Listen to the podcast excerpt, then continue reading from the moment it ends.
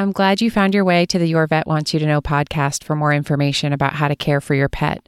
The show is designed to be educational and entertaining, but not to give a specific diagnosis or treatment for your animal. That job belongs to your veterinarian who knows your pet and wants to talk to you about what's going on with them. I'm here to be a resource only. Thanks and enjoy the show. As a curious pet owner, have you ever taken to the internet for more information? Maybe you want to know why your pet is itchy and what you can do about it.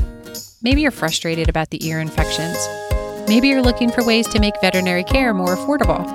Instead of wading through a sea of information that may not be reliable and in some cases may be harmful, here is what your vet wants you to know. I'm Dr. Brittany Lancellotti, board certified veterinary dermatology specialist. Join me to get the information you're looking for to care for your pet. If you're curious about your pet, then your vet wants you to know. Welcome, everyone, to today's episode of Your Vet Wants You to Know. I am joined again by the lovely Dr. Alina Barland, who is not only a fantastic veterinarian, she also is my sister in law. Thank you very much for joining us, Dr. Barland. It's a pleasure. Thank you for having me back. So, can you tell our listeners a little bit about your background and what it is that you do on a daily basis? Yeah, so I've been a veterinarian working in general practice for over eight years, both in corporate and private practice. Currently, I am doing relief for several veterinary clinics. I originally come from New York, but have since relocated to Los Angeles with my family.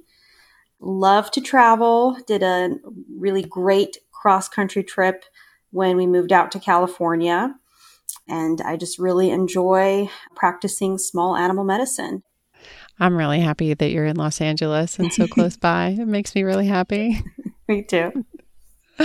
So, we talked a little bit about puppies on the last episode and what their core vaccines are. And now we're going to be talking about kittens. Yes. Last time we talked about how much I love puppy vaccine appointments. Well, I also love kitten vaccine appointments. Uh, I just love watching these tiny little kittens grow from little gremlins to adult cats with personality. And each one is always so different. And there's really nothing that you can't like about a kitten appointment. Everyone looks forward to it. How many times do you try and fit kittens into your pocket of your scrubs or your lab coat? Oh, on the daily, on the daily. if they fit. so I know you don't just have fun snuggling the kittens when they come in for their appointments. It's also important for us to take care of them. So we're going to be talking about vaccines. Tell me a little bit about why it's so important for them to get their vaccines. Yes, so we're going to go over the importance of kittens getting vaccinated and the appropriate timing of the vaccines. I've encountered and treated many cases of preventable infectious disease in young, unvaccinated kittens and even in adult cats. And while most of these diseases cause treatable illness, some of them can actually be fatal, uh, which is why it's always so heartbreaking as they are completely preventable with proper vaccination. Yeah. And are there any particular cases that stick out in your mind when you think about the importance of these kitten vaccines and why we're working so hard to prevent these diseases? Yeah. So when I was a new graduate working in rural Pennsylvania, I saw a staggering amount of infectious disease coming from pet stores, breeders, catteries, transport and rescue operations, and even just from strays being picked up off the street you could tell you would take one look at these kittens with their crusty faces and mucousy noses and be able to tell that there was something going on there. Um, the majority of the kittens did actually pretty well with treatment, but some did have long term complications from latent viral disease. And even still, some unfortunately did not survive despite treatment especially those that advanced to bone marrow suppression or had contracted feline leukemia virus, which can be deadly. And I see you have a picture for us that our listeners can go onto the website and take a look at of a, a, kitten with that kind of crusty face that you're describing there and those squinty eyes. Exactly. It's a pretty telltale sign when you see one of those kittens that something's going on there and it's probably an infectious disease. Any of those kittens that you saw really stick with you? Yes. There was one Sphynx cat that I remember very well. It was a cat named Lulu, uh, who was a patient of mine here in Los Angeles. Lulu was a male cat who was loved very, very much, but would end up at the hospital about every month with a flare up of his feline herpes virus that he'd been diagnosed with as a kitten. Originally, it was just mild upper respiratory tract infections, but as he kept getting them over and over, they would just get worse and worse. And he was such a sweet kitty and such a trooper for all the treatments. And he went through many, many, many diagnostics and treatments, try to figure out what the best way to treat him would be. There really is no cure for herpes virus, and many cats have it and only have mild respiratory signs but sometimes it can become very severe. And in Lulu's case, it had reached the point where even the specialist could not keep the infections from returning. And he actually ended up being admitted to the ICU with respiratory distress and eventually passed away from pneumonia. So that was a really sad case and really highlighted for me the importance of proper vaccination early on. Yeah, it's really heartbreaking when we lose these animals to preventable disease. That's right. So, how does a veterinarian determine which vaccines a kitten should receive and when they should receive those vaccines? Yeah, so the vaccine schedule is created considering the kitten's age based immunity, uh, lifestyle, and risk factors. So there's no universal vaccine protocol. However, many practices reference the American Animal Hospital Association or AAHA vaccination guidelines. So we typically go based off of those. And we'll have a link to those AAHA vaccination guidelines for pet owners who are interested in learning more about what the vaccine recommendations are and what it is that veterinarians are kind of using to guide their treatment plan for your pet we typically divide our vaccines into core vaccines and non core vaccines. So, can you describe to pet owners what are those core vaccines and why almost every cat, regardless of what their lifestyle is and whether or not they're indoor only or indoor outdoor, why all of those cats should receive those core vaccines?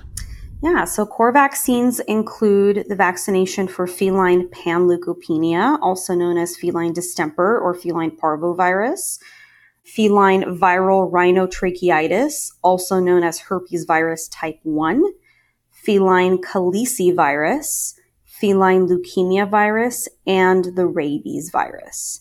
These infectious diseases can cause severe respiratory and neurologic clinical signs, among others.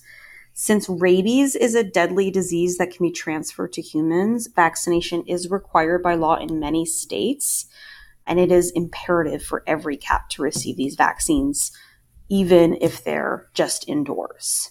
If they're not medically exempt, in order to obtain immunity to these sometimes fatal but completely preventable viruses. And I think a lot of people here in the United States don't think about rabies as much as veterinarians do because you know we get drilled in vet school about how just destructive this virus is and, and how awful it is if an animal does contract it because there is literally no treatment for rabies. And I'll have a guest on next week to be talking more about rabies and go into detail about why it is so important for that particular virus that these animals are protected. How old would you recommend that a kitten is when they're receiving their first core vaccines? So, core vaccines are usually started at six to eight weeks, however, can be initiated after this age. One of the most important things to remember when you have an unvaccinated kitten is to restrict the kitten's environment to your home and restrict their contact with all other unknown or potentially unvaccinated animals, as well as their eliminations, meaning their poop and pee. So that means no mingling with the local kitty strays, and it's best to just keep them inside of your home. No late night cat parties, huh? That's right. the other thing to remember is to stick with the timing of your vet's vaccine schedule. It's so important to keep getting those booster vaccines every two to four weeks until after they're old enough to have developed the appropriate immunity. That's usually between 16 to 20 weeks. After the last vaccine booster, they'll be due about every one to three years. So, you talked a little bit about keeping the kittens separate from potentially unvaccinated animals. What about other animals in the household that the pet owner knows are vaccinated? Yeah, so that is actually a question that a lot of pet owners ask me is is it safe to introduce my older cat to my new kitten?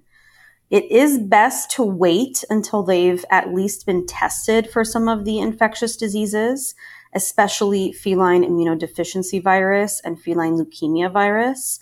And behaviorally speaking, it is also best to do a slow introduction in order to successfully acclimate them. So generally, it is safe to introduce them once the kitten has received the initial core vaccines, supposing that the older cat is free of infectious disease. But, you know, we may want to kind of prolong that introduction period. Sounds like that would be a great question for pet owners to talk to their family veterinarian about and figure out for their specific situation what would be the best way to introduce older animals to the new animal in the household. Exactly. So, we talked a little bit about the core vaccines, but a pet's individual lifestyle can also influence the veterinarian's recommendations for additional vaccines or our non core vaccines based on what diseases that animal may be at risk of acquiring. What are some of those lifestyle factors that the veterinarian thinks about, and what diseases might they be concerned for? Yeah, so the vaccine for feline leukemia virus is part of the initial core vaccines. However, after the kitten stage, it is considered a non-core vaccine and is only recommended every year for those cats that will have ongoing exposure to feline leukemia positive cats, uh, usually stray cats, or every two to three years as a precaution if that's not the case.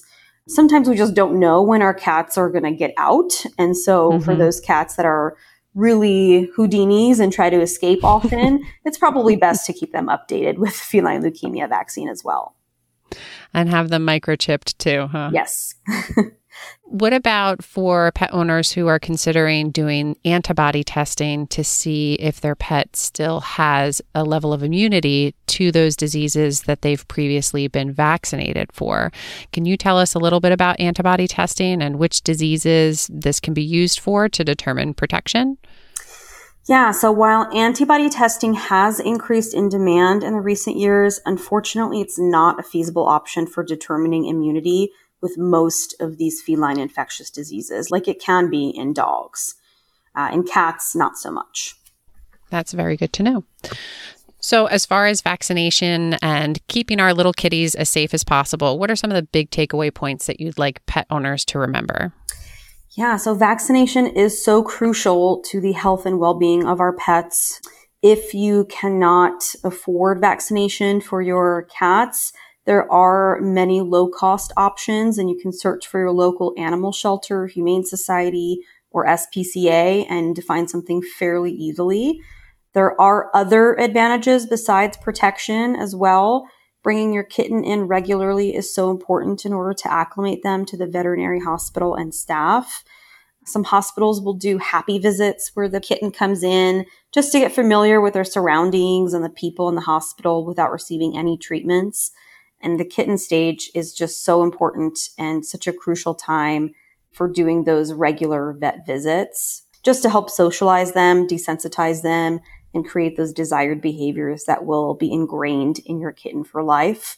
I love happy visits. I think they're just the best thing for our patients.